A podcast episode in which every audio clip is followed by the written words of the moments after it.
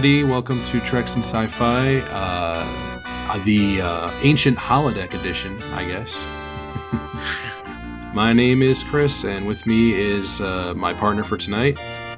Hi, this is uh, Joby, Joby Drone from the forums. Awesome. Great to be here. Great to be here with you. Yeah. So, what are we talking about? We're talking about Star Trek. We're going to uh, start some Star Trek video games tonight. Yeah, I've been dying to talk to you guys about uh, about Star Trek video games. Like, they're my two favorite things in the world are Star Trek and video games. So, uh, uh, it's it's about time. It's about time we did this. Absolutely. Let's see. Is there anything, any geek news uh, you want to talk about for this week? We're uh, coming up on. Uh, we're recording this on Friday, the day, a couple days before the podcast comes out. So.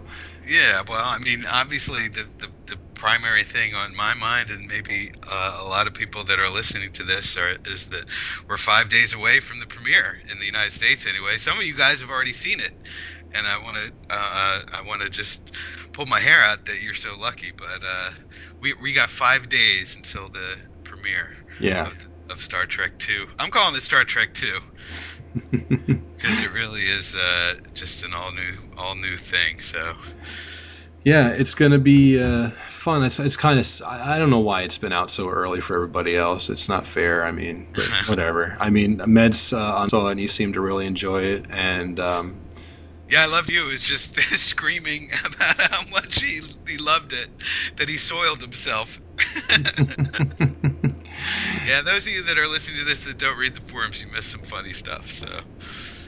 Yeah, so I mean that's coming up, and uh, next week, if you uh, listen or if you're on the forum or the Facebook page, um, Rico is uh, wanting to do a video podcast next week. He wants uh, people to record their review reactions to Into Darkness and send them on, and he's going to kind of combine them into one thing, sort of like what we did with the um, Secret Santa uh, last year. So I, I, think I'm definitely going to do that. I took a day off to go see it with my wife next week, so I'll try to get mine in as soon as I can. And I think everybody should. That's a pretty cool. You know, my wife said, "Well, should you record your reaction right after?" I go, "No, I need to. You got to let it soak a little bit, you know, before you just start blabbering on about it." But well, that's the great thing about having a, a, a camera phone in your pocket is that you can record some of your impressions right after, and then you can uh, cut them right together with your more reasoned response. Uh, you know, a couple hours later. Yeah, I don't have. I'm excited. I'm going with my brother on Wednesday night at eight, uh, and uh, we hardly ever do things together anymore. So I'm very excited, not just to see the movie, but to see it with my brother. I can't wait. Yeah. Can't wait. Yeah, it's the same thing with my wife and I. We don't often have a chance to get out of the house on our own. So, you know, usually it's like a movie or something, but you know, it's fun to get out and kind of get away from the kids for a few hours and have a nice meal and go to the movies. So, looking forward to it. Looking forward to that. And then my number two, or probably tied with that, is going to be the Superman movie. Is super excited for that one too. And there's been a bunch of new TV spots on for it that are uh, showing up uh, and that are really making me excited for that movie as well. So that should be it's going to be a fun summer at the movies, I think. I uh, can't wait for that Superman movie myself. Oh, it looks so good. I know, and and just the I think the inspired casting. I can't think of another actor to play Zod than Michael Shannon. I can't think of anyone who would be better. Yeah. I cannot wait to see that performance. It's going to be. I mean, the whole thing's going to be fantastic. When's the premiere of that? It's June fourteenth. Okay. So that's going to be that's a, about a month away for that one, and then uh, there, you know we talked about movies last week, and I think if you listen to that one, I, I, clearly anybody could tell that my most excited uh, thing, I'm, the thing I'm most excited for is Superman. I'm a huge Superman fan uh, my whole life. I have a Superman tattoo, so. Well, you're and and you were Chris L for a long time. I thought you were from Krypton. I know. I just didn't. I don't. I, I changed it just because I was kind of like, eh, it doesn't really flow off the tongue very well. I just, I, I copied a little bit of Brian and just put my last two initials on my name, and it worked out fine for me. Uh, well, and, and and that was, I think you picked that name before you were doing podcasts every week, so now you got the whole DJ thing going. yeah, so I Chris MC makes more sense. Yeah, I picked. yeah, about that. But um, yeah. So what else happened? Well, well, this week, um, a little bit of sad geek news is that uh, the uh, one of the greatest uh, special effects guys in history, Ray Harryhausen, passed away. Um, I remember those movies from Channel 11 in New York on Sunday afternoons. Um, just sitting there as a kid and loving all that stuff. And and, and he uh, he really is one of the. If you look at those movies, it's almost all him. Like it was him sitting in a room by himself animating those movies. He did all the design work. So um, Clash of the Titans, if you love that old movie Clash of the Titans, it's all him. Uh, so he really uh, was a legend and still will continue to be a legend. Those movies are just still beautiful to look at. I don't know well, if and, a, and a pioneer. I mean, he was at the top, at the top of the the. You know, he's the first person that you think of. He's like the rock star of that type of, uh, you know, photography. Uh, it's a huge loss, a huge loss. But what a what an amazing um, legacy he's left behind. You know. Yeah, yeah, he, and then Clash of the Titans was his last movie uh, before he retired, and so he actually lived for quite a while after he retired. But um, he was inspired by King Kong. You know, he saw King Kong when he was a kid, and how they did. Then one learned how they did that, and that's how he started uh, started doing that. So I uh, think uh, I think that everybody should, uh, even younger people, should take a look at some of those movies. And if you can, if they can get past the fact that it's not CG and that you know it's just uh, it's artistry. Uh, uh, pure and simple, and uh, it was uh, it was how a whole generation uh, saw special effects. So, uh, I mean, a- without without without what he what he did, I don't think we the, the level of we wouldn't be where we are now with digital. You know, I mean, it, it it's it's a logical leap uh, in the technology, but it was totally you see like in Jurassic Park, uh, that type of animation so inspired by that. You know, by his work. So yeah, as Kevin Smith says on on his obituaries, big bucket of win for Ray Harryhausen. big bucket of win, huge, huge, huge bucket of win. yeah. Um, before we wrap up uh, any of this, uh, is there anything else you want to talk about? I don't think so. I think we want to get to the games. We Yeah, got a lot oh. of games to talk about. We do. One more thing. I saw a pretty cool movie trailer uh, for a movie called Gravity. Uh, that looks pretty freaky. It looks like a survival movie uh, in orbit with George Clooney, and I forget the actress's name, but it looks crazy. You should check out the trailer. It's Okay. like yeah, it's like astronauts getting stranded in space. It looks like pretty cool. I mean, I should say since I didn't, I didn't, wasn't able to do the Skype call because I was on the beach uh, last week. I should say I saw uh, Iron Man three Uh, and uh, just loved it. I loved every second of it. Really, it was, it was uh, again another thing uh, that was good about it. That was uh, I didn't, I wasn't spoiled. I didn't know anything about the plot, so all the plot points were were. Uh, completely uh, surprising, and they had some good surprises in there, as well as just great humor, and I really enjoyed it. Um, I'm going into Star Trek. Uh, there's five days now, so I'm going into Star Trek 2 with no spoilers. All I know is the guy's name is John Harrison. That's all I want to know about. yeah. Well, then you're you're a few you're a few strokes better than me because uh, you know I clicked on a, a thing I didn't mean to click on, and I read a few things I didn't want to read, but it's it, it's not going to alter my enjoyment any. I when I was uh, younger, I used to be spoiler heavy, and that sort of changed uh, as years went on. I kind of preferred to just kind of because maybe because going to the movies for me is such a rare thing when it's not. You know, I kind of uh, want to have just the experience of the movie as it happens. But hey, everybody's different. But I'm looking, I'm, as we all are, looking forward to it, and I'm behind an Iron Man three. Hopefully this weekend I will get to go see oh it. yeah, you'll you'll really enjoy it. Yeah. I mean, the thing, the way I feel about it is that, especially for a movie like Star Trek Two, is that we are going to see this movie multiple times, right? I mean, we, you know, we are. So you only see it the first time once, and then never again. So I want to make the most of the first time.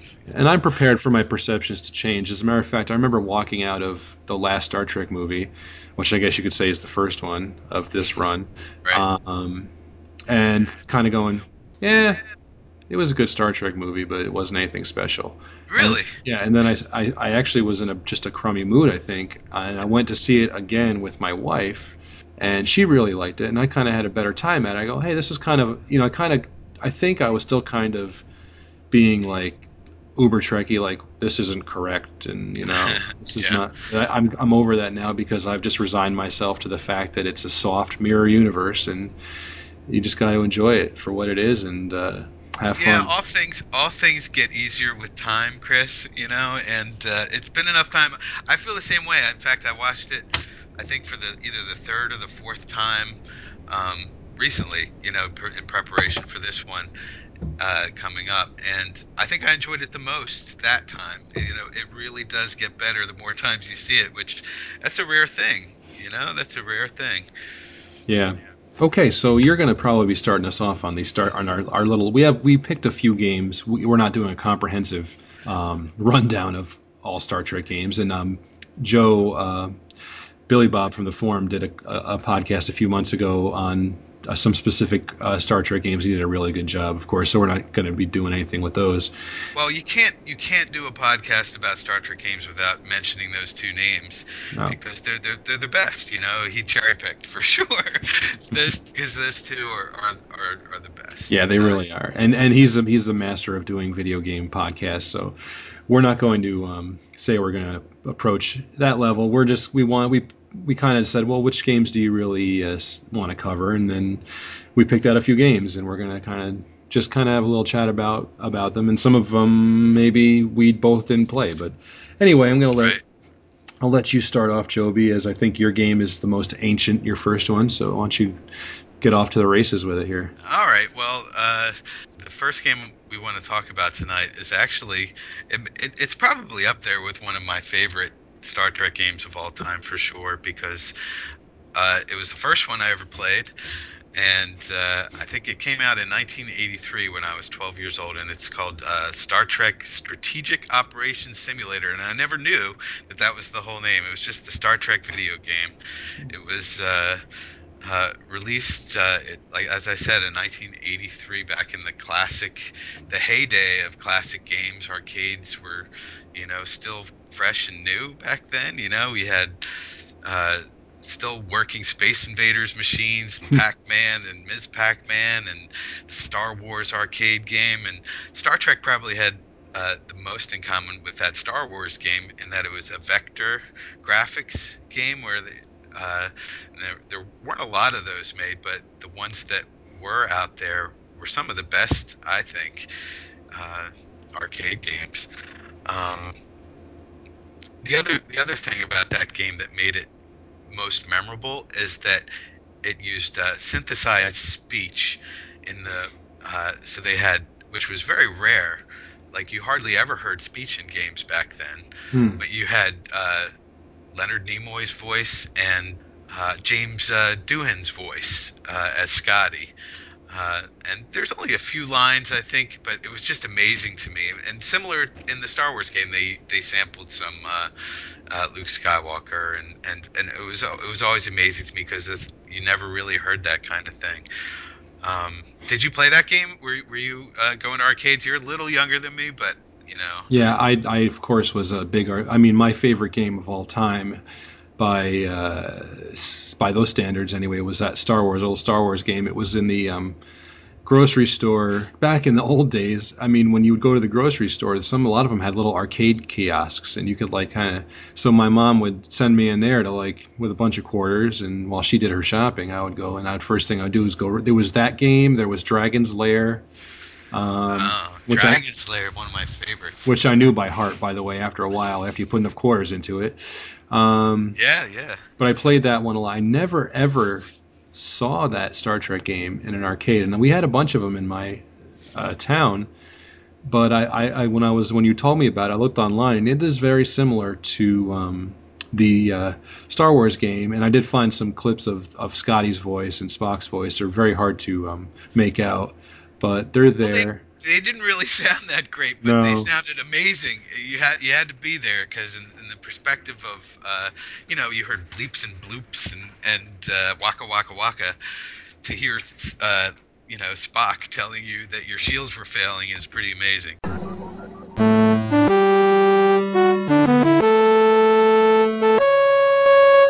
Be the captain of the Starship Enterprise. Yeah, amazing. what it look reminds me of is like the little graphics in like Wrath of Khan, where like Khan is targeting the Enterprise with like you know the the computer screen. It kind of looks reminds me of that with the little reticle and and well, to play it in the arcades, and that's the best thing about it, I think, is if you could find an arcade that had one of the sit-down versions. They released uh, a few of these, and they were rare, but we had an arcade near us in Philly that had it, and it had a captain's chair. You could sit down in the captain's chair, and you had the screen up in front of you, and the controls were on the arms, the two arms of the captain's chair. So you had your, you controlled the Enterprise uh, with a spinner that was like a Pong uh, spinner, if you Hmm. remember that, and then you had your uh, button, uh, your warp drive button next to the spinner, and then on the other side you had fire, thrust, and photon torpedoes. So you really felt like, and so and then the view screens of the game were unique as well because you had two views. You had an overhead view which showed you the entire map.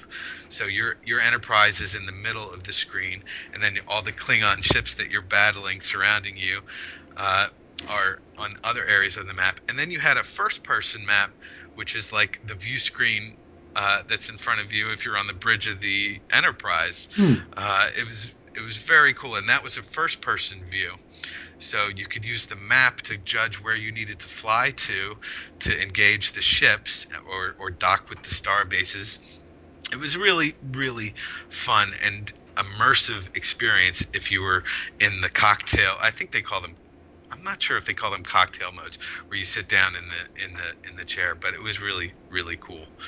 Um, very challenging game too. It got it was it was a it was a quarter sucker for sure. All those games, you know, they they they make them get harder and harder until they're impossible to continue. so you have to put more money in. But uh, just so much so much fun. I and know. they they released some uh, home versions. I wound up getting that for the Atari. Uh, not quite as good, but I played the heck out of it. That's for sure. Yeah. I remember um, when, like the Star Wars game, after you blew up the Death Star enough times, it was so ridiculously hard. I can't even imagine anybody beating it. You know, like the, there's like a Tie fighters are shooting like 30 of those little balls at you in a second. You know, it's like crazy. Well, you It- have to operate it at like Commander Data speed uh, to get through the uh, trench run because like you have these little holes that you got to fly your X-wing through, and you just lose your shields. Like you get to a certain level in that game, and it's just like boom, boom, boom, boom, your shields are gone. I think right around this time, or maybe a little bit before, I think my first Star Trek game ever was a text game on my Tandy computer.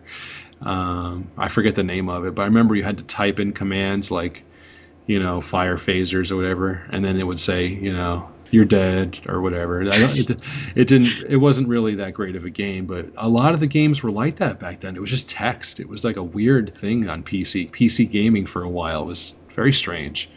I, I remember seeing. I remember. I don't know that I actually played it, but I know I saw a, a, a game that was Star Trek or, oriented that uh, uh, combined text and some type of graphical overlay, but it wasn't something that you really interacted with. It was like a, a map of some kind. I'm not sure exactly. I, it was almost impenetrable, and to try to play it without uh, any type of instruction book or anything like that, I couldn't. I Yeah. couldn't figure out what was going on with it.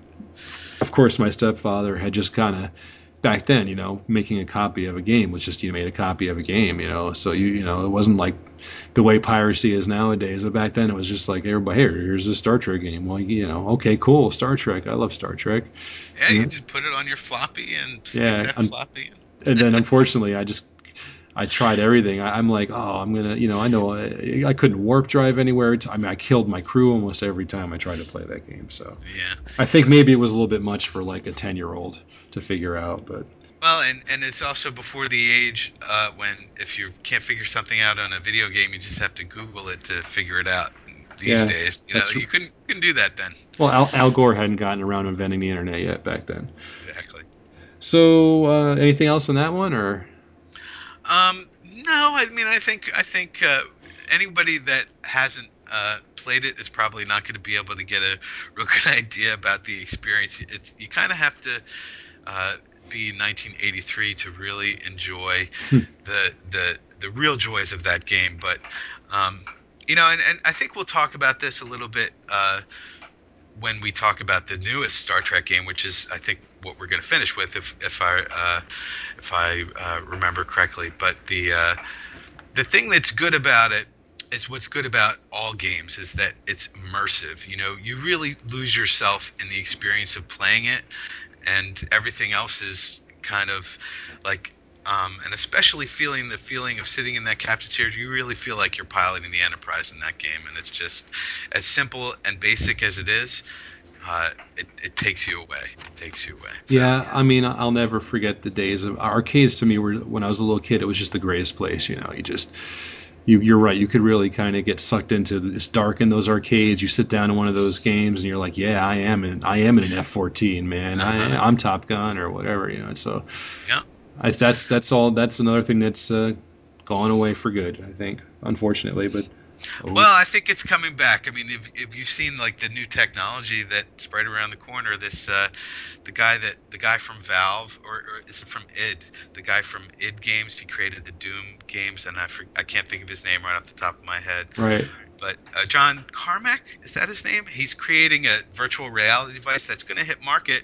If it hasn't already, it's going to really soon. And it's, I guess, a virtual reality device is not the correct term, but and I'm not sure what he's calling it. But it's basically a helmet with glasses, and um, they're making it uh, compatible with certain Valve games. Uh, uh, I think uh, Team Fortress 2 maybe is one of the games that, or or Half Life 2 is one of the games that you're going to be able to play with this, and it's like an immersive type VR helmet hmm.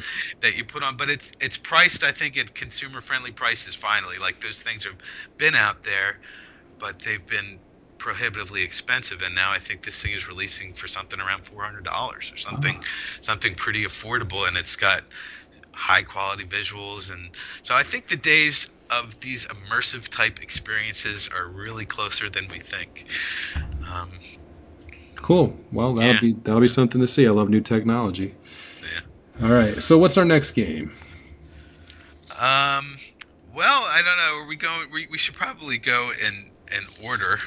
Um, the uh, and, and you mentioned earlier that uh, that Joe, that Billy Bob on the forums uh, talked about those two uh, uh, adventure games that were released on the PC. Uh, the start from the original series, Star Trek 25th Anniversary and uh, Judgment Rites Yeah.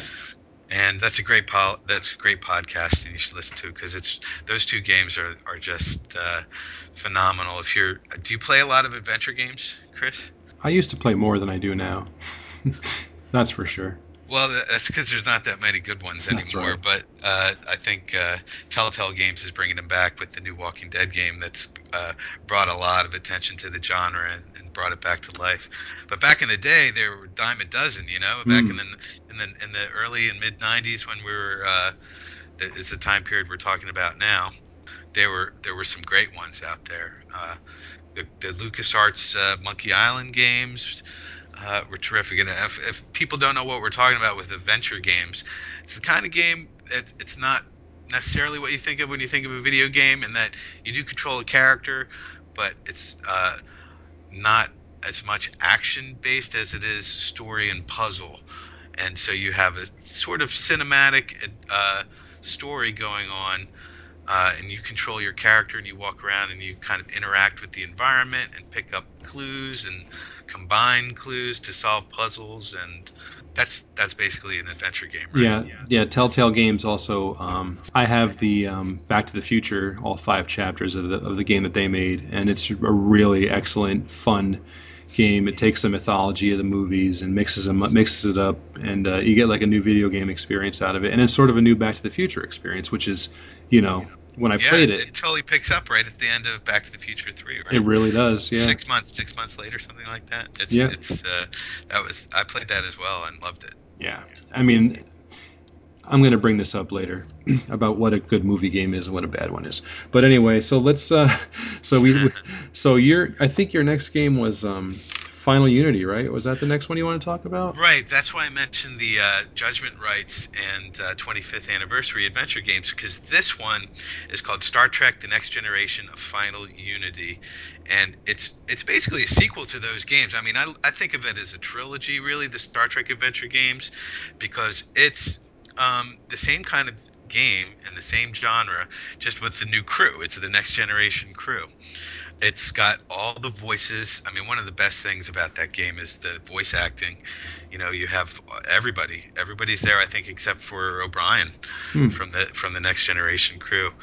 Um, it was recorded in '93, so that was you know the end of the series. Everyone was still fresh, and they were making movies, so they were still excited about their characters. I mean, it just sounds it sounds great. It sounds great. Captain's log, stardate 47111.1. A Federation listening post along the Romulan neutral zone has detected an unidentified vessel headed for Federation space. The Enterprise is moving to intercept. At its reported heading and velocity, the vessel will enter Federation space in approximately 47.3 seconds. Go to yellow alert.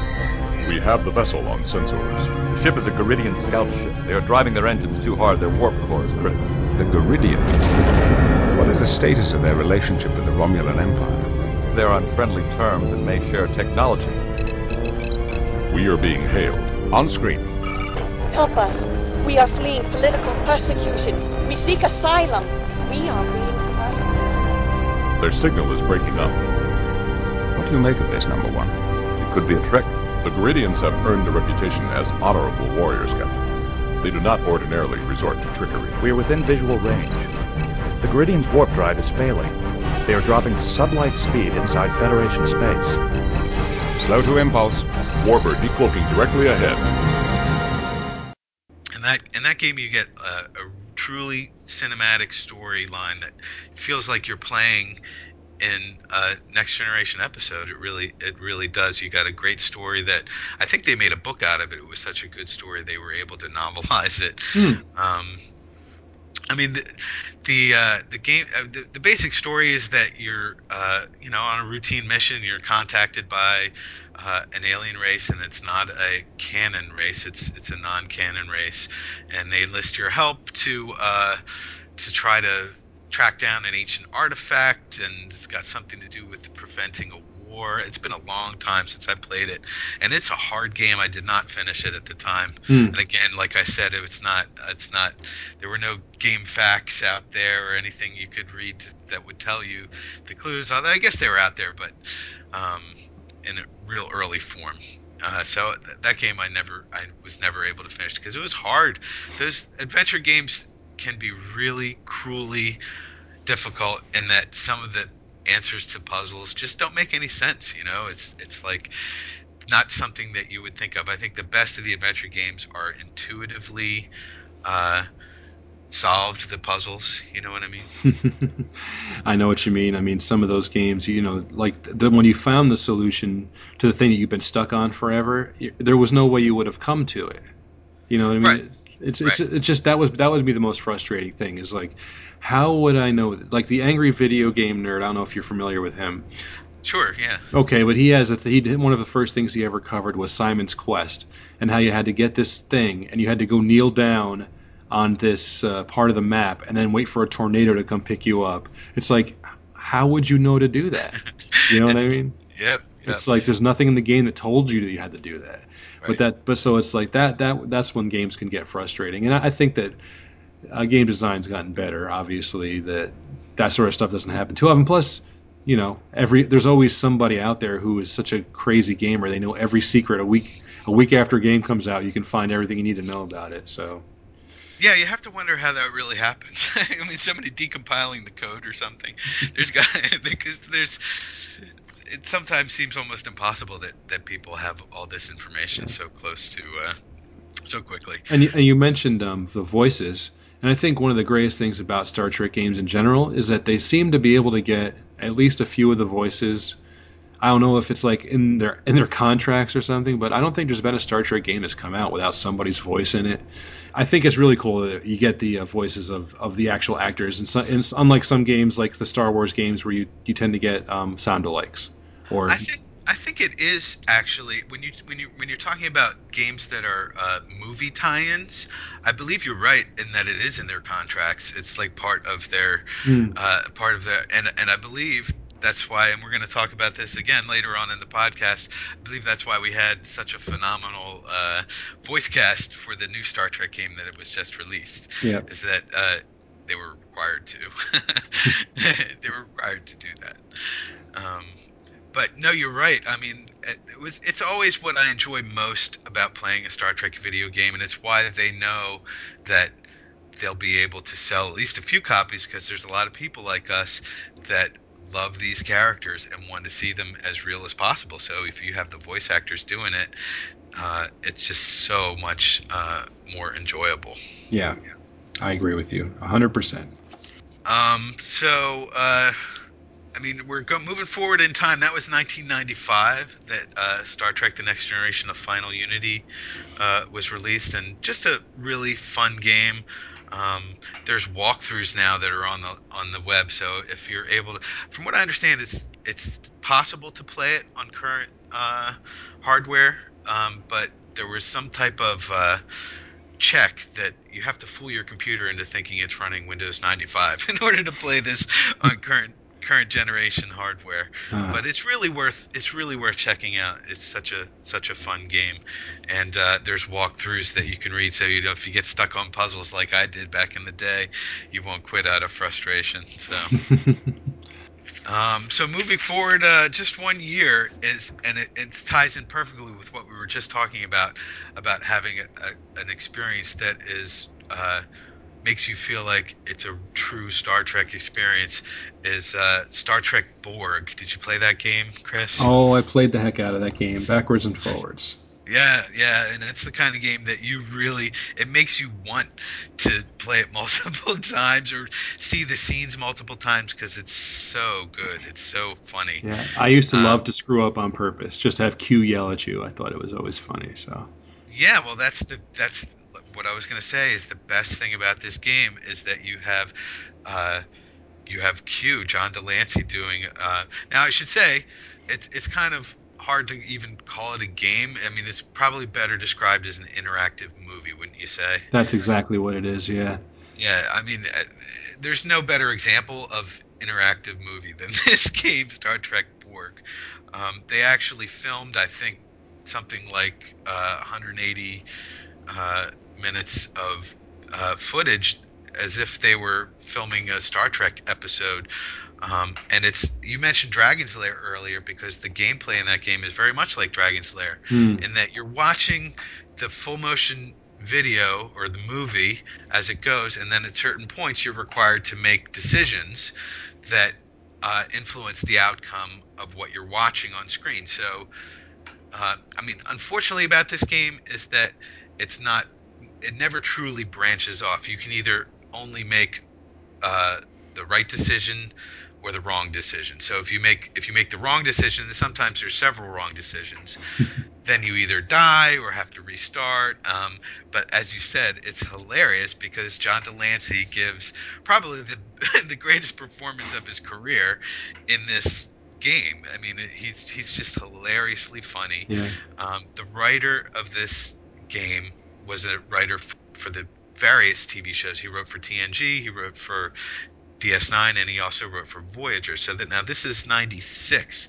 that this came out. So Voyager was on the air at the time, and they used sets from Voyager when they were filming this game and costumes. So I mean, it is as authentic as uh, it gets. I was just going to say that I think now in the story, this one is like uh, you get sent back in time, right? And you go to the Battle of Wolf 359. I think your father was killed there, right? Am I wrong in that? Or No, you're exactly right. Yeah. You're exactly right. Q, you're you're you're actually. It starts out ten years after the Battle of Wolf uh, three five nine, right? and Q appears to you, and and the Borg are about to attack again. It's it's they've regrouped or something, and uh, now it's been a long time. Although I did watch a little bit of it today um, to refresh my memory. Um, it's been a long time, but uh, you're exactly right. Uh, Q sends you back, and you inhabit the body of a crew member, the security chief, on uh, the ship that your father was on when it was destroyed at the Battle of Wolf 359. So uh, it's you have a chance to save your father's life and interact with the crew and try to change history. He was allowing you to change history. Um, it's it's just a brilliantly written script. It's so funny. Uh, the writers really knew the character of Q and what was so great about his character. And and John de Lancie, like I said, just gives a bravura uh, performance. Uh, And like you said earlier, uh, you can go on YouTube and pretty much watch the whole thing. Um, you can also some there's a couple people that put together like sort of a best of little montage of Q, which I found, and it's just a lot of him yelling at you and you know calling you a dummy and everything. And uh, uh-huh. Perhaps I should introduce myself. I imagine you've heard of me, though, Q. It's short for Q. Ah, that's right. Ten years ago, Wolf 359. If Lieutenant Sprint were still alive, he might be able to save the ship. But he's been dead for four hours. No wonder they don't want him on the bridge. Come on, can't you move faster? Chief Medical Officer Dr. Thaddeus Quint. He actually tried to save Sprint's life, but as you can see, he failed the old goat. Well, what'd you expect? He's a doctor, not a security officer. Still, if he had only had a little more creativity. But he didn't. Death in battle. If it were a Klingon, he'd be ecstatic. Ooh, I like this guy. Do you think he knows he's gonna die? I don't think so. Don't bother saying hello. Just makes saying goodbye that much harder. Oh, now that was clever. I turned you into Lieutenant Sprint, so I could be Quint and save you. Him. You. What, whatever. So that you could save the righteous. And then you go and you get yourself killed anyway. I mean, really, it's not worth meddling with the timeline if you're just going to make things worse. I hope you're not one of those passive contemplative types. Try again. but it's a it's it's worth a watch because again, it's it, like you said, it is like sort of a a big long Star Trek episode, and it's certainly the most you get to see of Q in a single episode. I mean, really, oh, it's all cute. Yeah. They even made that poor guy read, like you know how some games they have um, a codex, or in this game it's a tricorder. You can you can look in your tricorder and look up different things about different people. They made John de Lancie read all the entries, so while you're reading it on the screen, John de Lancie is reading it to you and commenting, and he makes funny comments. Uh, on the stuff that he's reading as well, it's it's just it's just a, a it's all about Q in that game. They- I mean, they- it- you know the other thing the other thing that's cool about it and i can't remember ever seeing a star trek episode that showed this there's one point in this game where you're simulated and because the perspective of this game is first person perspective so all the scenes are shot as if they're being shot through your eyes you actually see what it looks like to a Borg. You know, you see with Borg vision, and it, it's kind of like the Terminator, except it's all green instead of red, where you have like the computer uh, uh, overlays to the things that you're seeing, and uh, it's very, very interesting. And then the sound is very good too. There's an original score for this game that was done by uh, a composer that that Dennis McCarthy. and it's a it's a it's a uh, really authentic experience uh, and there's stuff in there that you, you won't ever see anywhere else. The only thing where it may be a little bit lacking is some of the special effects. They're not as great uh, and not as finished as uh, maybe you would see in, in a in a TV show but they're close they're close. It's really good really good. I recommend it. Star Trek Borg. I had a lot of fun with that game. I just remember playing the heck out of it when I first got it, and and just when I was bored sometimes, you know, it's just and like he's yeah, it is an interactive movie, but it's an interactive Star Trek movie. So hey, Well, yeah, as as uh, Chris said, it's it's really worth just checking it out on YouTube. You don't have. I, I I was looking at it today, and they showed the whole thing all the way through, which is about, I think, uh, and the two almost two hours of footage uh, on this YouTube video, and uh, it's it's well worth checking it out just to see what it's all about. that was a four discer I remember back in the day. Four Yeah. discs. Yeah, yeah, and CDs. So maybe uh, what what what are you what games are you talking about today? Um, maybe I'm a little bit uh, later on down the road. Of course, I loved Star uh, 25th anniversary. I had it for the NES. Um, beating that game, I think, is one of the greatest accomplishments of my life. It was very difficult, I thought, to be. Um, I also, before I get to these, I, I really, uh, t- speaking of things with video, full motion video, I loved um, the PC version of Starfleet Academy, um, which had William Shatner as Captain Kirk and George Takei as Sulu and, uh, and Walter Koenig showed up to, and it was actually them acting as the characters, not just their voices. Um, Right, and they were they were your instructors. that's right. Right. Yeah, Yeah. and uh, Shatner is you know the the acting from the cadets is not as great. Look, it's not your fault that the proof was lost. If anything, it's mine.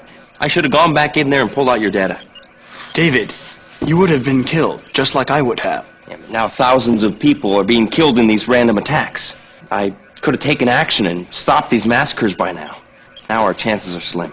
Don't be so sure of that. Sir! There was another attack along the Klingon neutral zone last week. I directed the search of the planet and found these fragments of the attacking vessel sheared off by the planetary defense system. A few of them show the molecular etching that Surik discovered. Starfleet scientists have fully examined these fragments and have concluded that the molecular etchings could not constitute the cybernetic neural network that I postulated. Now, I didn't agree. I wanted Sturek to have another chance to prove his theory, so I persuaded Starfleet to turn the fragments over to him for the rest of the academic year. It will take a significant amount of work to establish whether my theory has any validity. Well, Mr. Forrester, you're his team leader. Sturek doesn't need my permission to take on special projects. But I do need your assistance.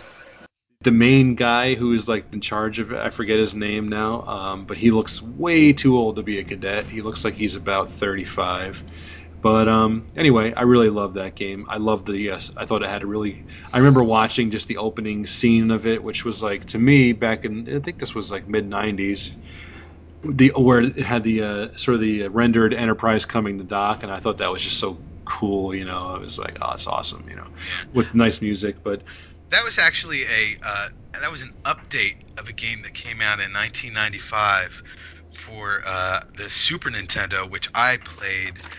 Just I played that thing mm, I, for, for hours. I must have spent uh, uh, oh, I I must have spent over 100 hours on that game because uh, it, it was just so the, the everything about it I loved, and Yeah. uh, uh, it was uh, you know you you take the role of this cadet in Starfleet Academy, and uh, there's uh, a ser- series of missions. I think there's eight levels of four missions each in the in the Nintendo game, where uh, you start out just kind of learning how to operate a ship, and as you uh, complete these uh, simulated missions, then there's a story that uh, that progresses that takes you onto real ships, and your ships get better and more powerful, and different weapon systems.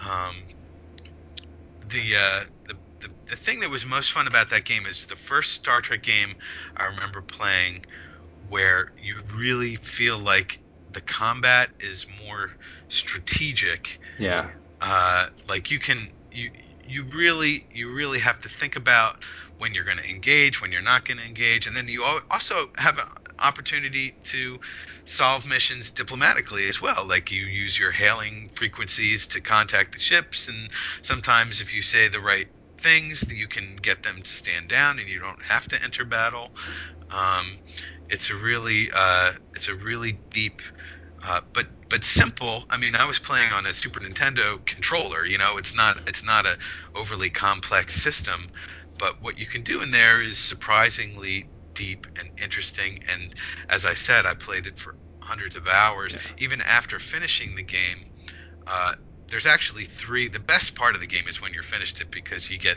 three bonus missions based on uh, scenes from the Wrath, Wrath of Khan Khan, yeah. and uh, Undiscovered Country, and uh, the best one is uh, from uh, uh, Balance of Terror, the original series episode with the Romulan ships, and uh, it's. But then after that, you can even go on and just do uh, kind of. It's it's like a build your own mission kind of thing, except you can use the enemy ships. You can Yeah. use the Klingon ships, and you get all different weapons there. And the Romulan ships, you get uh, different systems there. Uh, so it's just endless, endless fun. Uh, Yeah, I love the thing that a friend of mine and I we actually played the versus mode a lot versus each other. You know, oh Um, yeah, yeah. there was a little versus mode in there where you could. I always liked getting a little like Oberth class ship and trying to you know buzz, it buzz around him like a hornet. but yeah, you're right. That game was for the Super Nintendo, and it had it kind of used the same uh, graphics engine as like Star Fox. You know, that's what your ships kind of looked like. I guess that's one way to put it, right? They, sort of like that 3D that was in Star Fox. Right. Well, you know what it reminded me of most of all is uh, the original Wing Commander games. Like, oh yeah, you, yeah. You you you flew the ship the same way. It was the same type of of uh, combat. It was like early 3D space simulation combat. you know, is the best way to describe it. I guess. The only thing about that game is that it just had the Wrath of Khan music on a loop.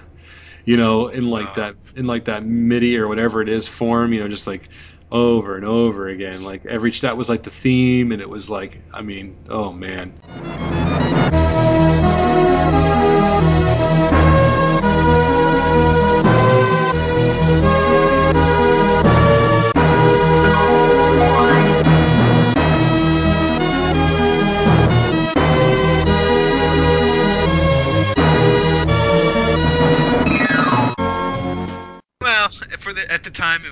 Good. I, I am sure it was probably better on the uh, on the PC, right? They they, they upgrade up, updated the music for the PC. They had an original score, yeah, for the PC. Yeah. yeah. It was, yeah. but but hey, they're they're both very fun. Um, my first uh, the first one I'm gonna actually get. I'm not really. I don't know how into it I'm gonna be, but I, I played a, a heck of a lot of it. Was um, Star Trek Voyager Elite Force, which is um, I want to say it was probably like the first first person shooter in Star Trek. Maybe I I want to say so. Maybe there was one before. Oh, you know what? No, there was that Generations game. I think was a first person game if I remember correctly. I remember a Klingon game that seemed to be it was a PC. That's uh, right. It was a PC game where you played as a Klingon, that and was it was fun. Ba- it was written on the Doom engine. I think it was like came around, came out around maybe a few years after Doom One or Doom Two came out and you played as a Klingon. You had a bat left, and you yeah. went around in first person. But I think, I mean, it was around that same time. Yeah. It was around that same time. But, it was uh, definitely an early one for the consoles. It's probably the first one on the consoles, right? Yeah. Elite Force was only on PC. I, th- or I don't know if it was on a PlayStation or not, but I think it was built off of the Quake engine. I want okay. to, and it was a, really for the time a pretty cool looking game. And again, you have the uh, Voyager crew. You have all their voices on there. On Stardate 48315.6, the USS Voyager was transported beyond our control, 70,000 light years across the galaxy to the Delta Quadrant. There, without aid from Starfleet, we began our 70 year journey home. In our numerous encounters, we came into contact with many dangerous and violent species. Having a limited crew with no chance of reinforcements, we determined that we needed a specialized team to handle the more dangerous situations.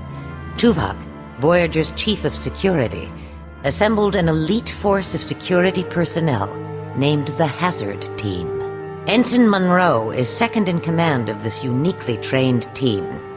Equipped with Seven of Nine's experimental anti-Borg weapon, the Infinity Modulator, the Hazard Team has beamed to a Borg cube on a dangerous mission. However, the team was quickly overwhelmed, and the iMod is now in the hands of the Borg. Separated from the rest, Monroe is attempting to rescue the team. And uh, deals with them and the threat, and you start off with the Borg, and then it introduces a new enemy called the um, Etherians, I think, Ethereals, something like that. I forget exactly, but um, it's a fun game. It's uh, the thing I have. It's like you know, there's no hazard. You never see a hazard team on Voyager. I mean, it would seem like something they could have used since. yeah, it might have come in handy a few times. Yeah, it was a first-person shooter. There was some really cool levels. I remember the first level is a you're on a Borg ship and you're you're trying to get this weapon from the Borg, um, and it turns out to be a holo a holodeck program. And then Tuvok kind of tells you you suck because you got your crew killed or you're reckless. Sir, if I may, how was I supposed to know the panel would explode? That point is not relevant, Mr. Monroe. A given situation is not as predictable as you might desire. Your reckless decision has caused the death of you and your teammates. You have failed. Had you followed standard hazard team procedures, you may have survived the simulation and achieved your mission objectives. Yes, sir. Procedure. Speak freely, Ensign. Deck 4. With all due respect, sir, I don't think procedure would have mattered. There wasn't any way I could have possibly rescued them. Someday, Mr. Monroe, you may be called upon to do the impossible. Consider this to be your personal Kobayashi Maru. Red alert! All hands to battle stations. Computer, reroute turbolift to the bridge.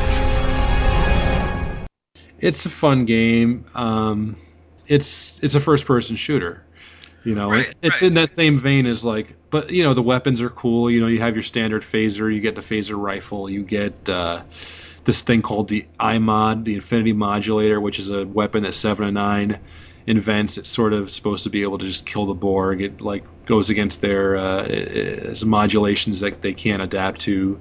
You know, as is in these games, they give you something really cool, like a cool weapon, and then they give you uh, enemies that the weapon doesn't work on. You know, so it's like.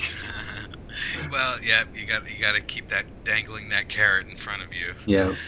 Um, and it was they followed it up with um, Elite Force Two, which is set on the Enterprise, and you have uh, Patrick, uh, Captain Picard is uh, your boss. Um, so they actually had a sequel to it, which was not as good.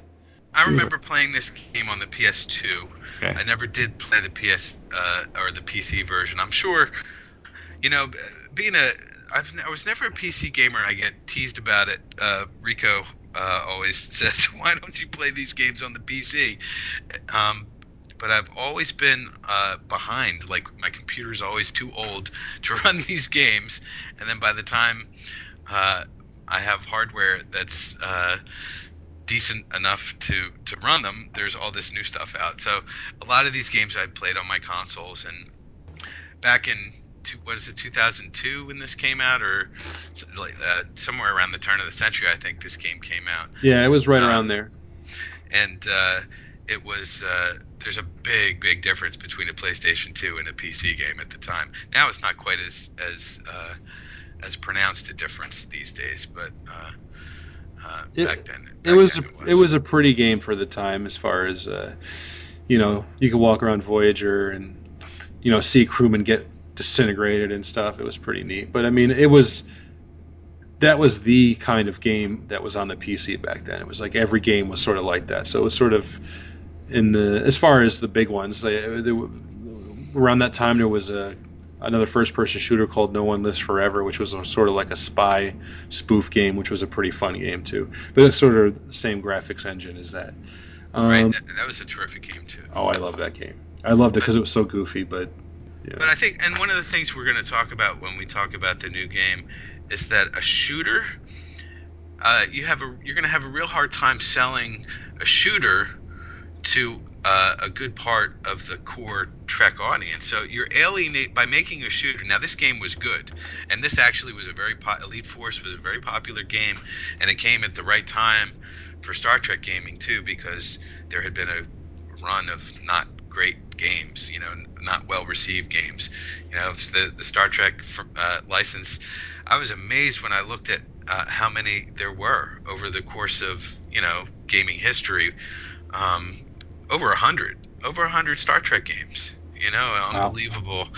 Um, and uh, very few of them are actiony, shootery type games, and I think it's because it's a hard sell to uh, you know the the core group. Uh, you know, people watch Star Trek because they want their mind stimulated in ways other than uh, you know, bang bang shoot shoot. Yeah. Uh, so the next one I'm going to talk about is probably my favorite uh, Star Trek game, probably the one that I've played the most of, and that's called it was called Star Trek Bridge Commander, and it was a really fun game. It was like it, when I, I'm I also want to talk about Star Trek um, Online a little bit, but when I thought of Star Trek Online, which was sort of which is a multiplayer, massive multiplayer online RPG. Um, I thought it was going to be something like this, where you could go, you could be so specialized that you're a science officer and that you and your friends could have a ship together. I thought that would be a lot of fun, and you would you had your own stuff to do, but that's not what it's like. It's more like no matter even if you're, you're science engineering, tactical, you just have a ship. You have your own ship and you fly around. But this game, it's um, it's again you get uh, some uh, some voices from the show. You get um, Patrick Stewart and Brent Spiner, and uh, you are uh, in command. You end up in command of a Galaxy class ship called the USS Dauntless, and um, you know it's it's sort of like Starfleet Academy, I guess, like that the the, uh, the more the um, the uh, Super Nintendo version than the uh, PC version.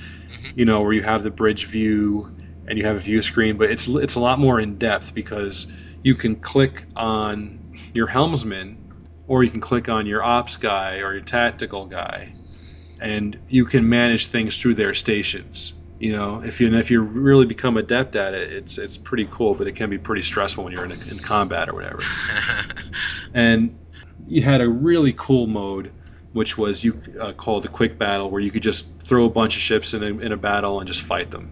You know, and you and I loved that. I thought that the and the graphics on this were really really well done. It's also one of the most heavily modded games out there. I mean, like you can find Bridge Commander mods still to this day. Well, that's what fascinates me about uh, this game the most is that there's still, to this day, an active community modding this game and creating episodes and like there's there's ways you can create your own story missions, right? Yeah, I mean, I've done some of those. I've done a lot of the mods, and I mean, I love what some of the people do. You know, they they improve the the starships in the game. They improve the, um, you know, like the, uh, the the phasers, or the. You know what I mean? They make it more like the show or more realistic. It's really just, it's a really cool community uh, that's uh, risen up around that game. Um, and like I said, and that game is about two man. What is it? It's got to be at least ten years old or so.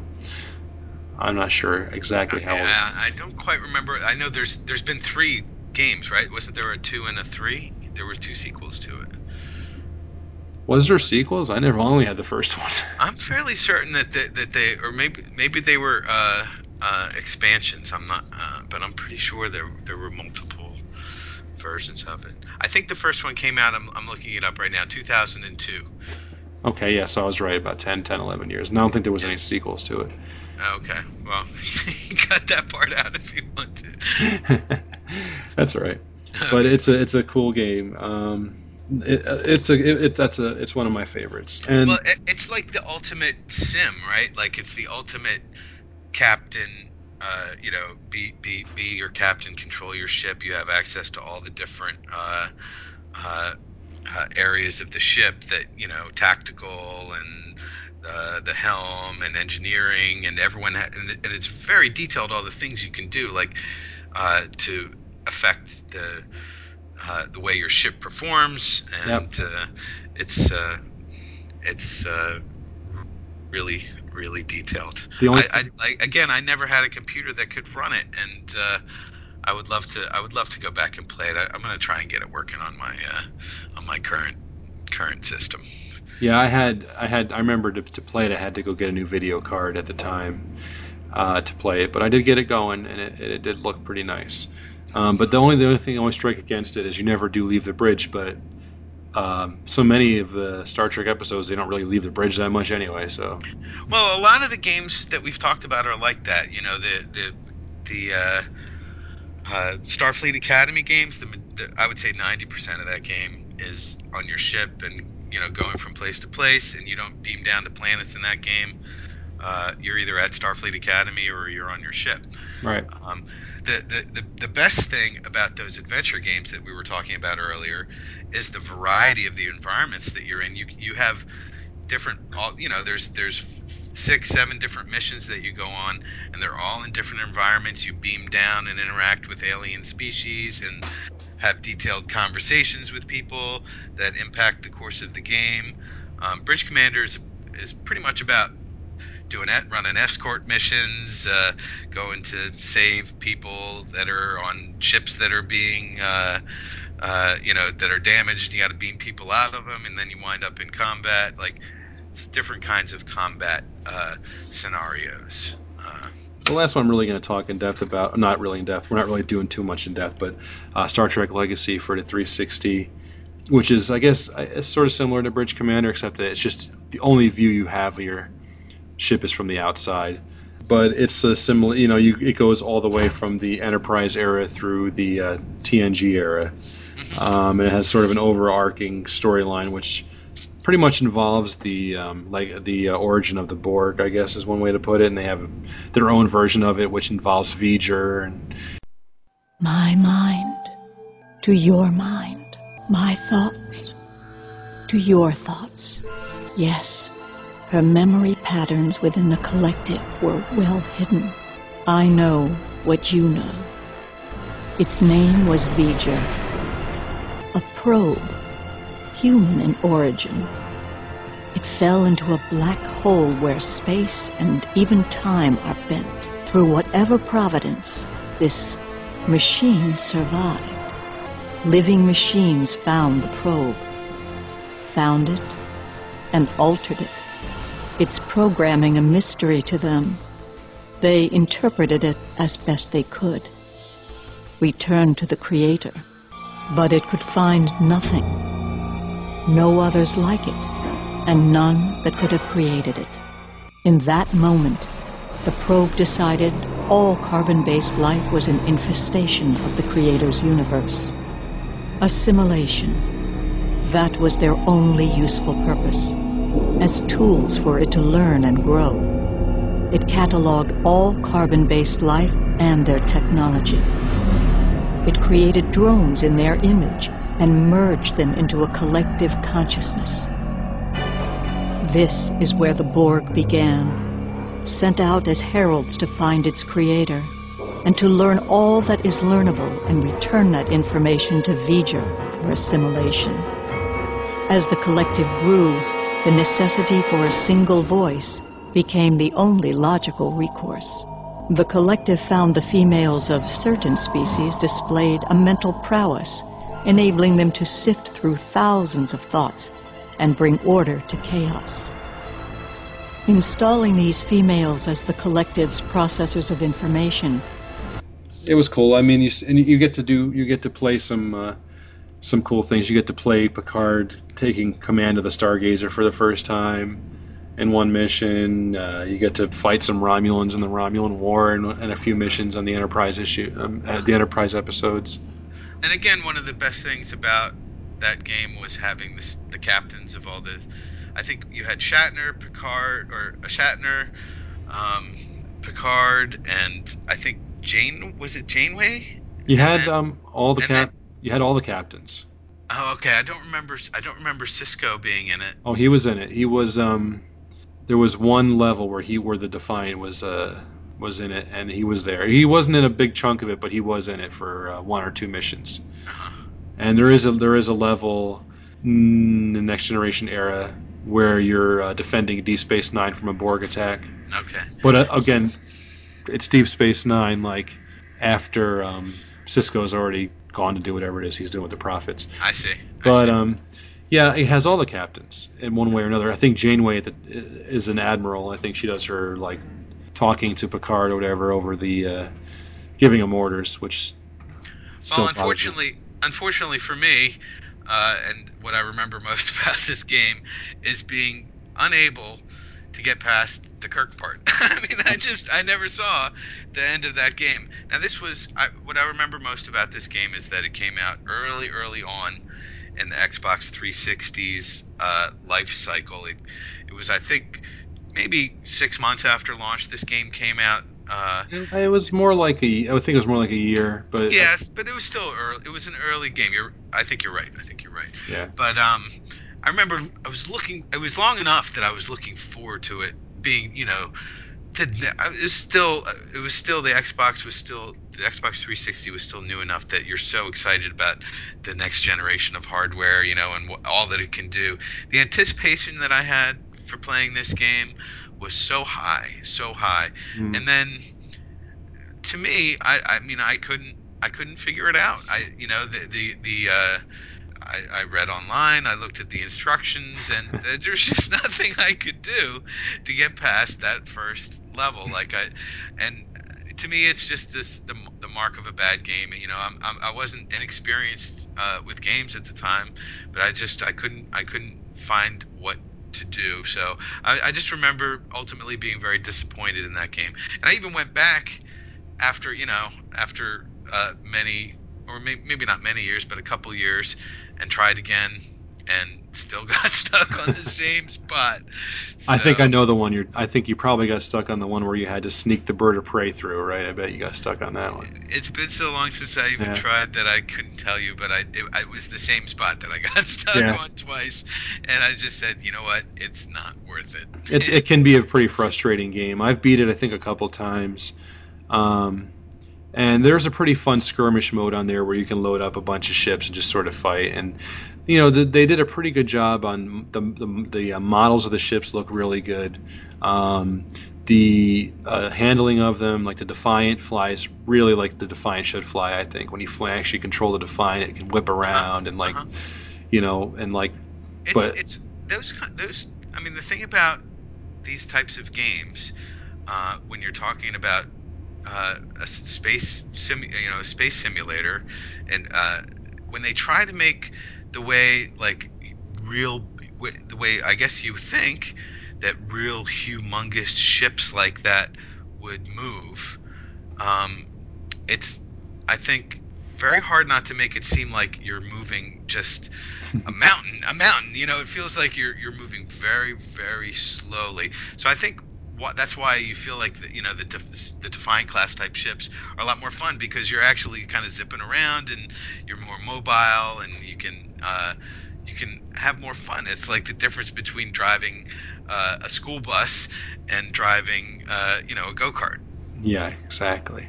But I don't know. I mean, it's that game has mixed reviews. Some people love it. I thought I think I'd give it about a, you know, a seven. I guess you know, out of ten. I really liked it. I, I didn't. It was frustrating, but I didn't have as many problems as you did with it. But Well, I'm going to try it again. I'm definitely going to try it. The third time's going to be the charm for me, and I'm going to play this game all the way through. I mean, it's really, uh, you know, as we're going to talk about real soon, it's the best Star Trek game on the next generation hardware, for sure. still. So, so I'm still, so I'm going to play it again. All right, so I guess we're gonna have to do this. We've been putting it off long enough with all this other talk. So um, we're gonna cover now the new Star Trek. It's just Star Trek. It's called, but I, I call it Star Trek the game. Yeah. For 2013, anyway, and um, it just was. It was released on this year, April 23rd, so not even a month ago, and. Uh, I talked to you about this before it came out. We were kind of both like, "Hey, we'll get that game. We'll play it. We'll do this podcast on it. It'll be fun, you know." So like, we'll, be, we'll be so we'll be so filled with joy Right. that we'll be able to talk nonstop about how Right. how much we loved it. because all the pre-game stuff, like before the release, like I read a lot, I saw a lot of positive press, like from E3 on it. You know, like people were like, "Oh, this game looks really amazing." Well, and that was actually two E3s ago, right? yeah, That you're- was, it was. and it looked. People were there was so much excitement. Excuse me, I'm sorry.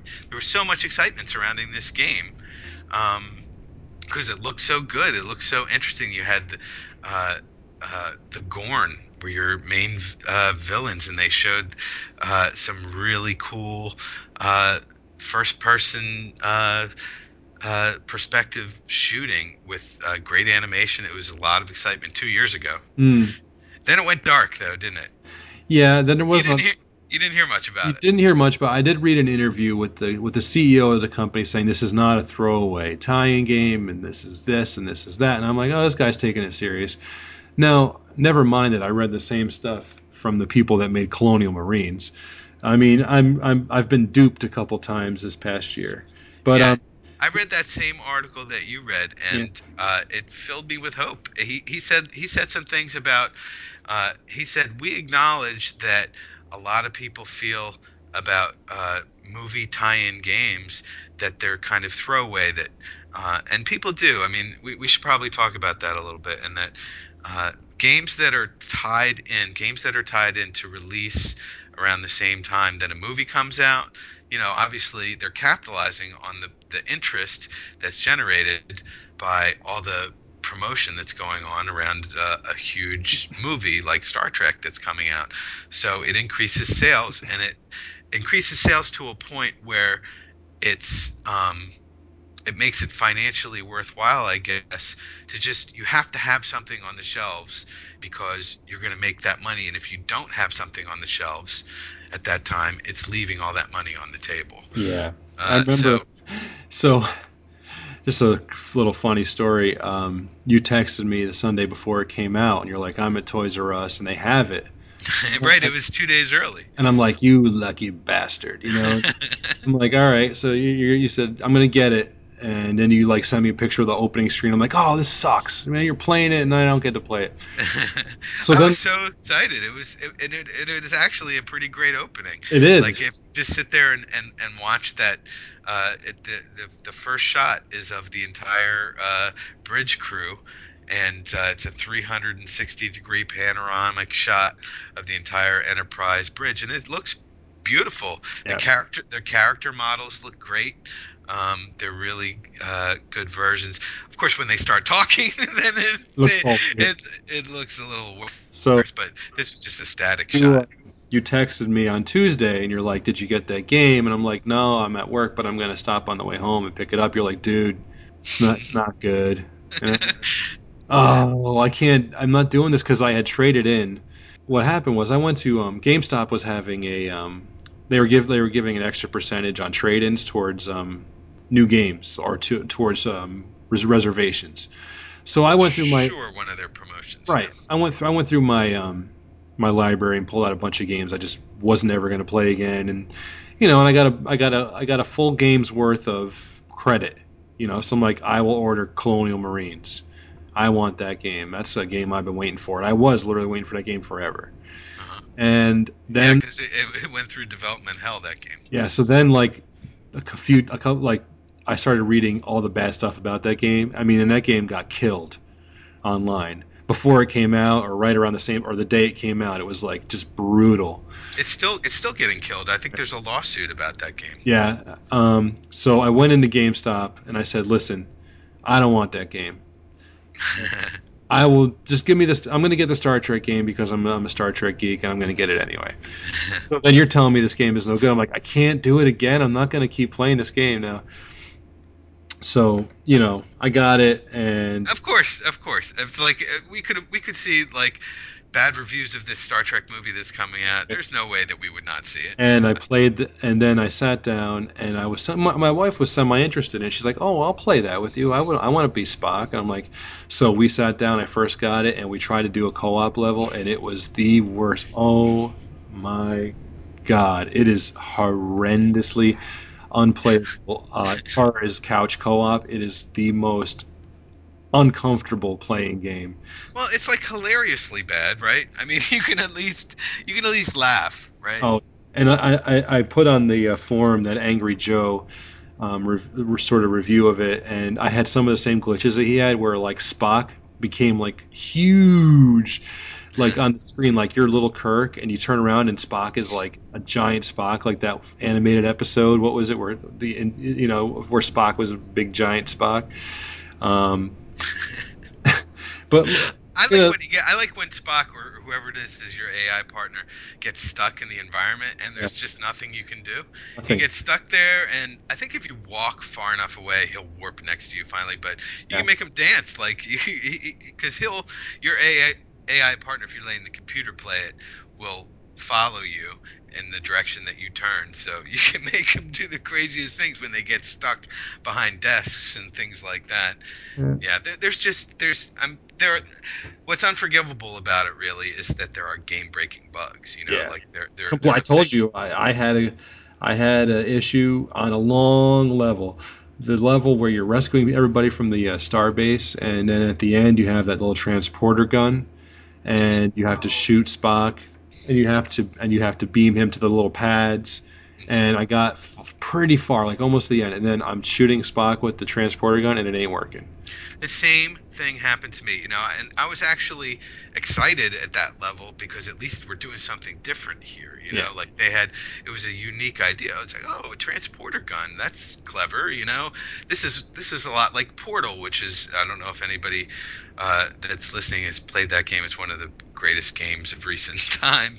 Um, but uh, it's a lot like a lot like Portal in that you you you tag your partner and then uh, you use a gun to uh, aim at a transporter pad, which can be somewhere else on the level, you know, across a gap or through a door that's partially opened, Hmm. and then beam your partner to that transporter pad. But as you were about to say, what happens? Nothing. Uh, and and somehow after, so that was, and I was moving through the game pretty well. I was like kind of gritting my teeth. I'm like, I'm gonna beat this, and that happened, and I'm like, crap.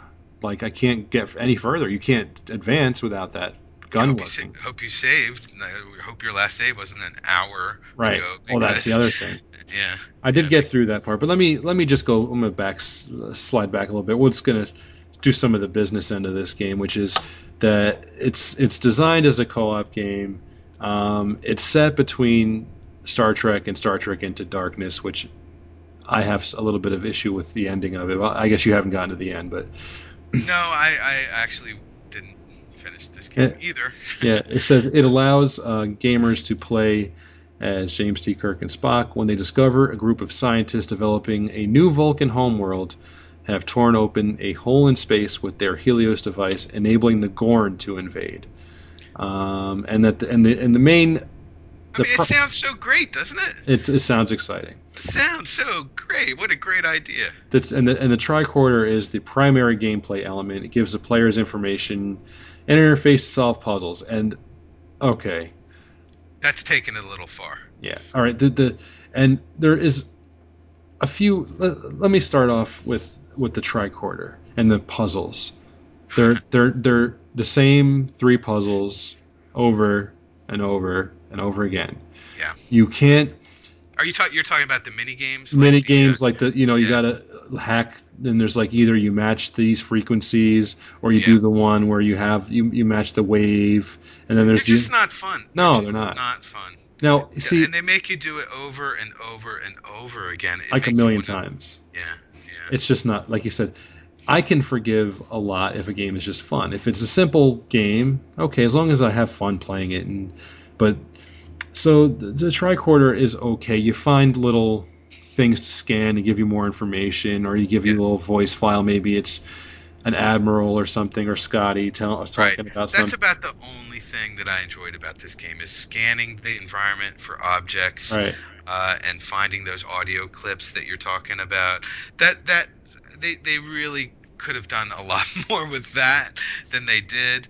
But uh, I mean, I guess they're thinking for completionists, like you can go through and find every little thing And that I- you can scan with the tricorder. I, I am a completionist, but I'm not. I'm not willing to go back and do it.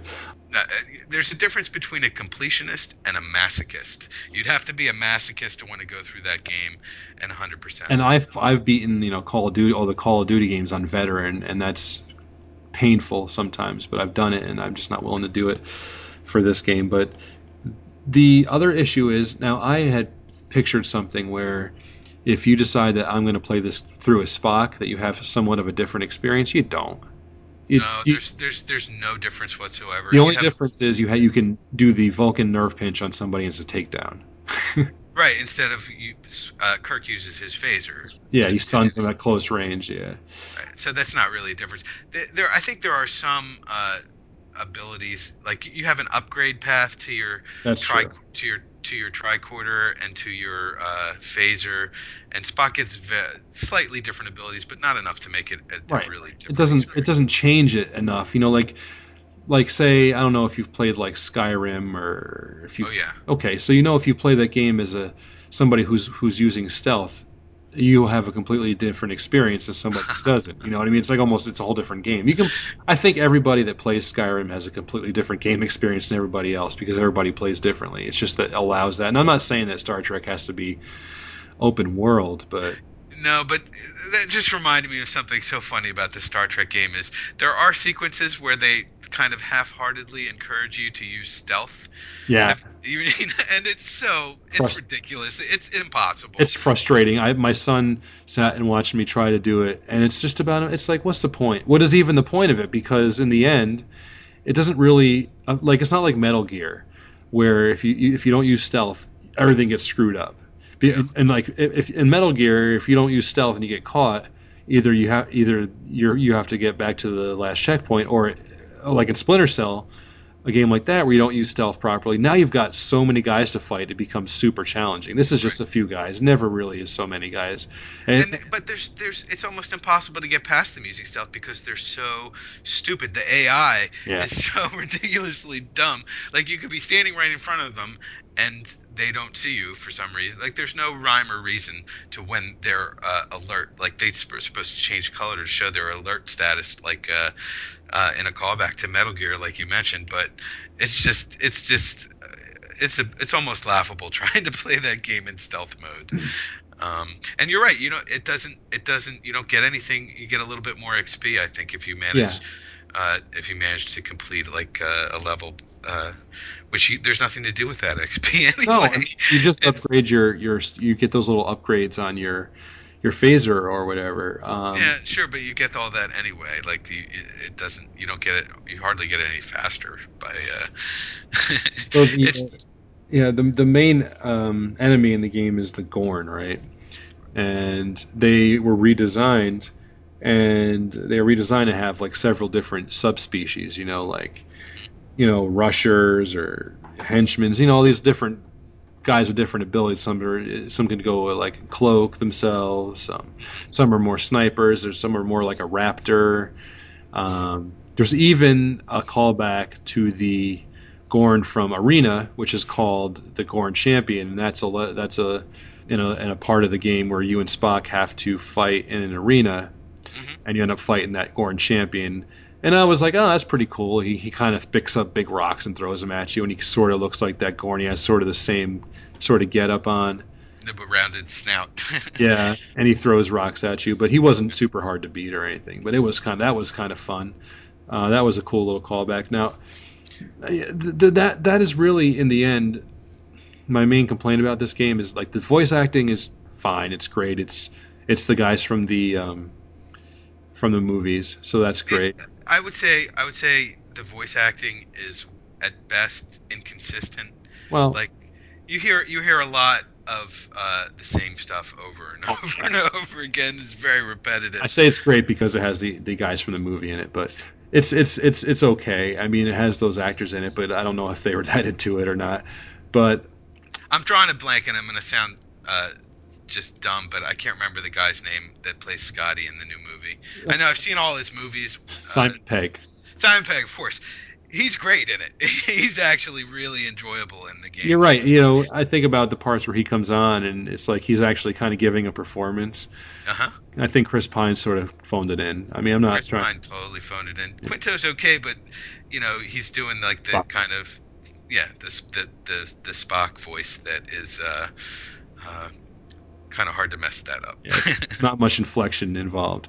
Scotty, get us out of here. Will do, sir. Can you move forward 15 meters? No good. I have a big wall of green dead ahead. Well, can you move back then?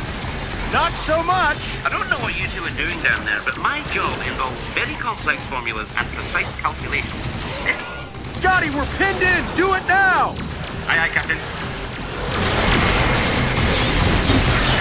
There's much interference. I can't get a lock on you.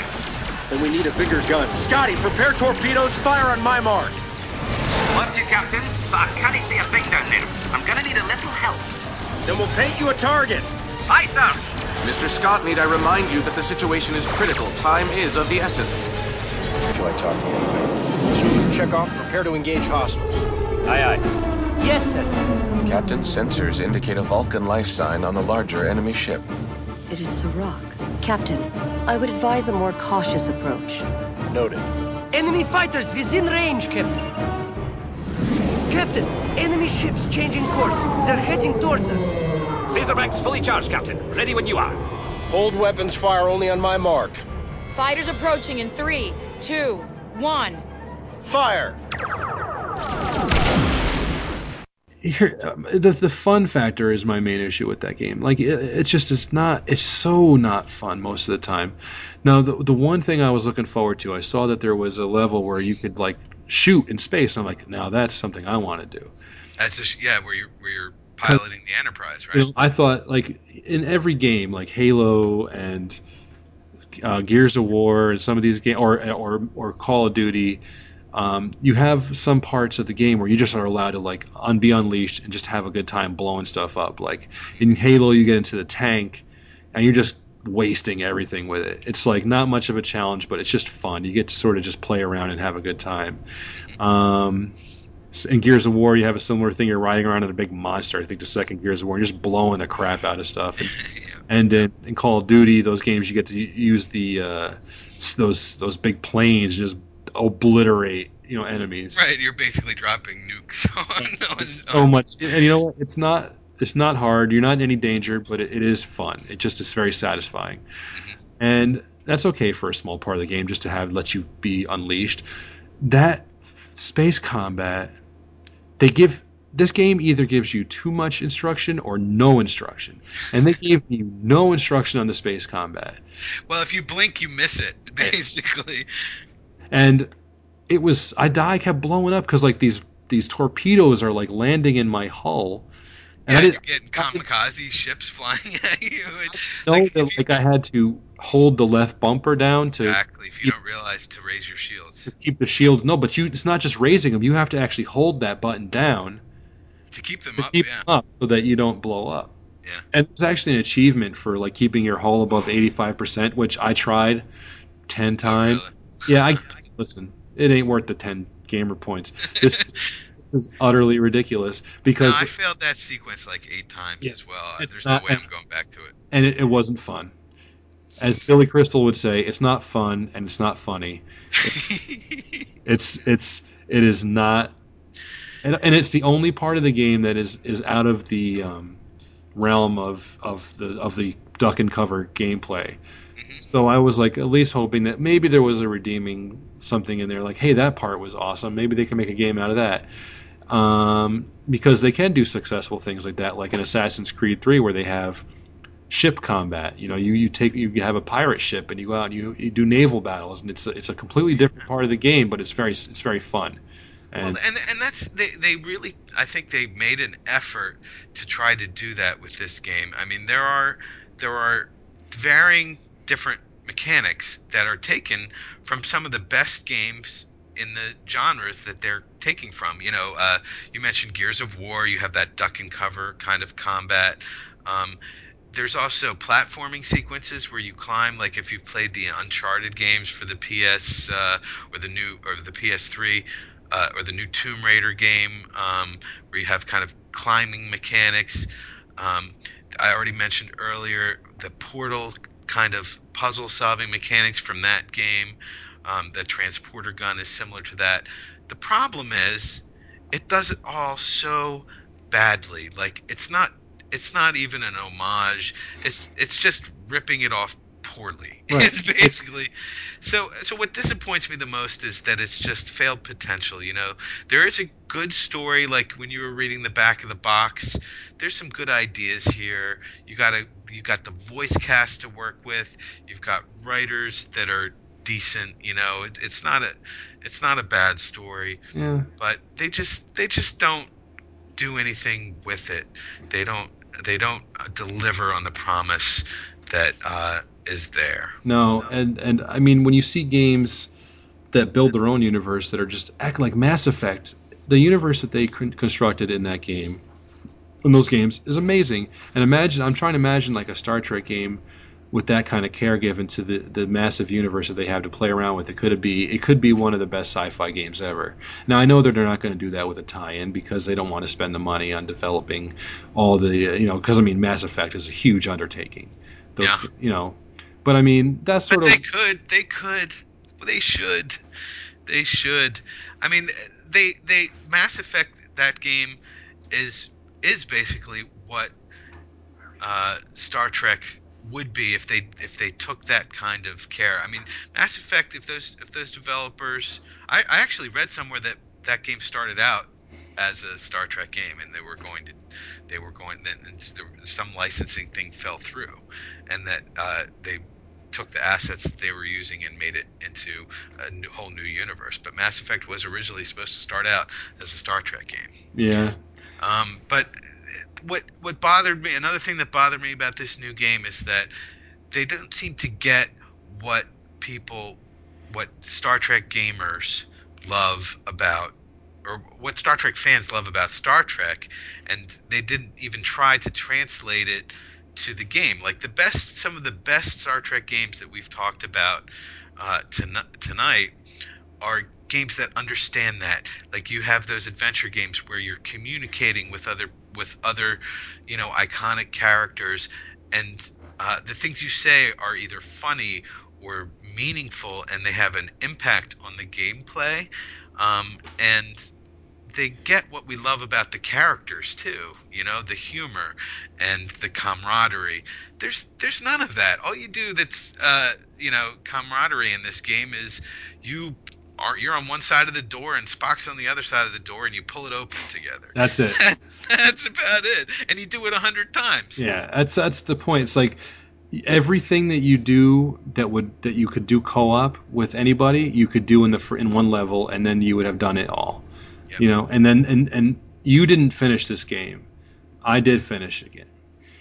Don't, you don't have to worry about spoiling it. This is right. one spoiler I don't care but, about. you know, it does get pre- there, there's a couple of parts that, that are just plain frustrating where, you know, but it's not. It's it's it's not. I told you this before we started. When I was trying to beat this game, and I was having a little bit of a frustrating time with it with just uh, some of the elements of how there was you have to sort of solve these puzzles on the the Gorn space station and you know you're you have to transport from one pad to another and then you're just showing up and getting disintegrated because there's 30 million Gorn up there.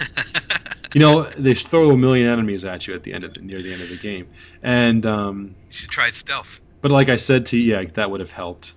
but like I said to you uh, before we were recording, I said I said I actually said I have to stop playing so much video games. It's this is this you know, but you know there are great video games out there, um, and maybe. Well, you'll uh, get you'll get over that. You I did, get over that pretty quickly, probably. but I mean, the, the, the fact of the matter is, it's just um, maybe I should just my standards are a little bit high. I tend to try to get games that are either part of a franchise that I know I know for quality or something that I, I kind of do a little more research on. But these last two purchases um, between Colonial Marines, which I didn't purchase, but I did rent for a week, and I did beat it, and it was uh, a broken game. Um, and the same thing with this; it's glitchy. It's it wasn't ready. It wasn't done. First of all, number one. Uh, number two, uh, they just dropped the ball on the fun level.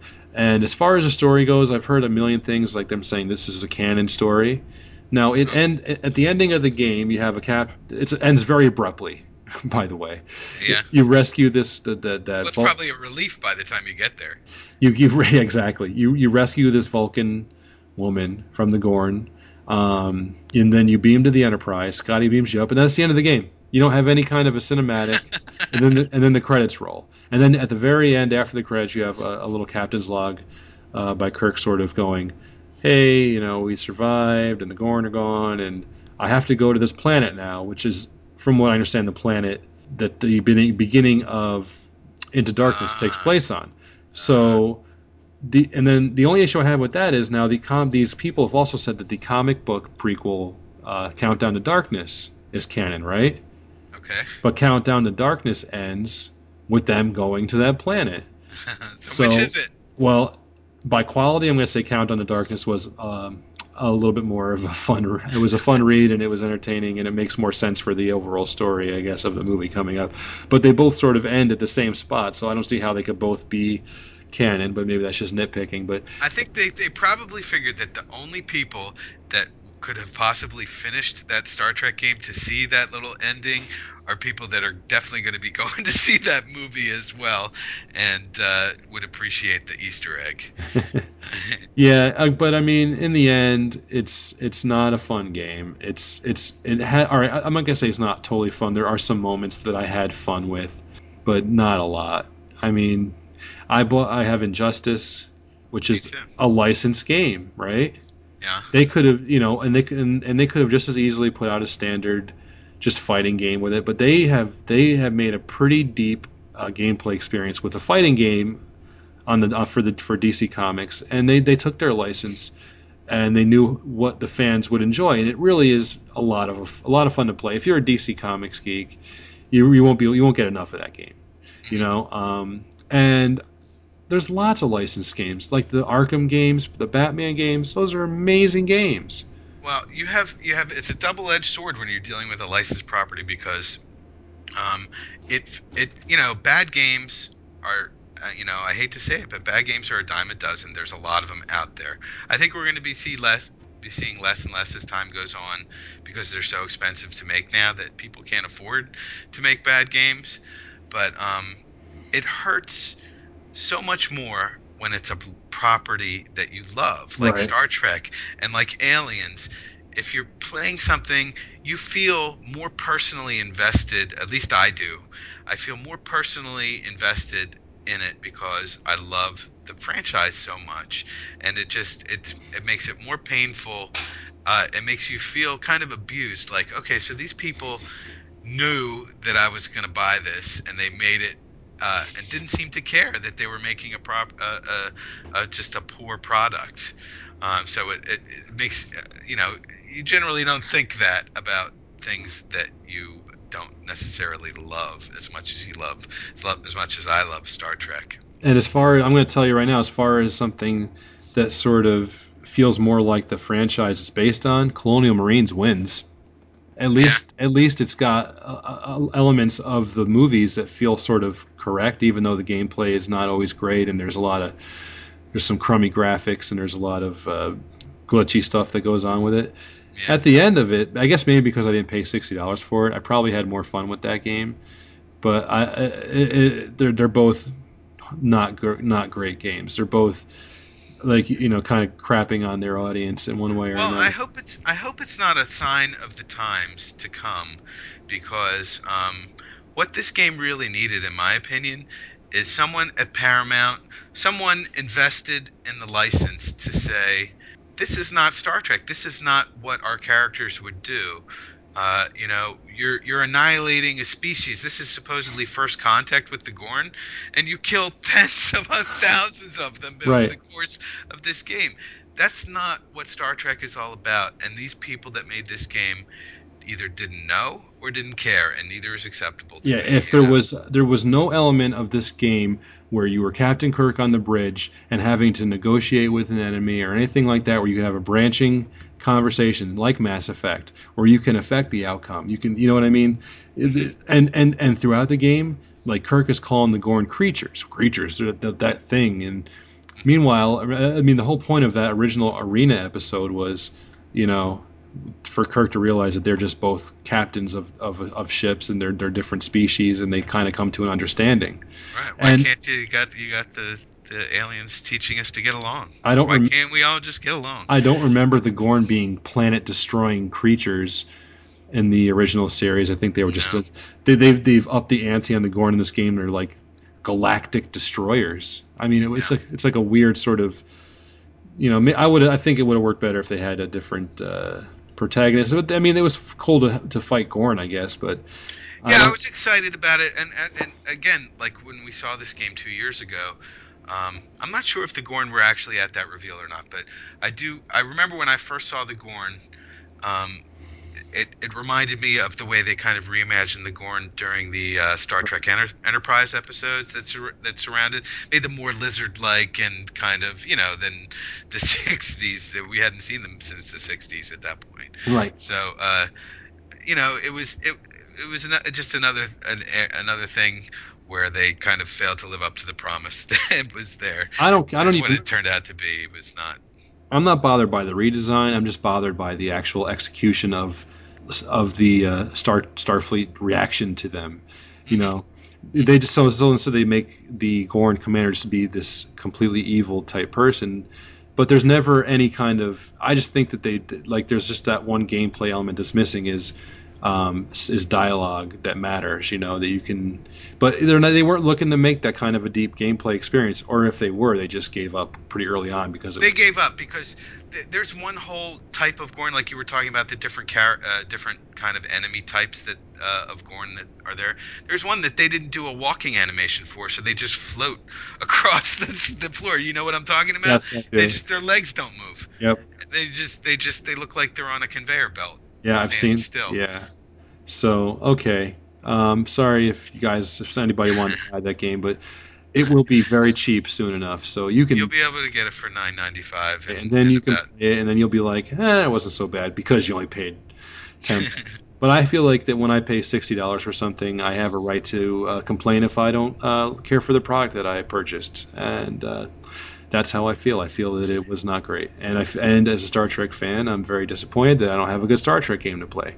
But um, it's not like it's not like Star Trek's going away. I'm sure there'll be another game, and hopefully somebody takes a lesson. Whoever gets the license, whoever gets to do it. Yeah, I, I, I think it's definitely not the end of Star Trek gaming. We'll see them. Um, I mean, we do. I mean, a lot of these games kind of lim- live on.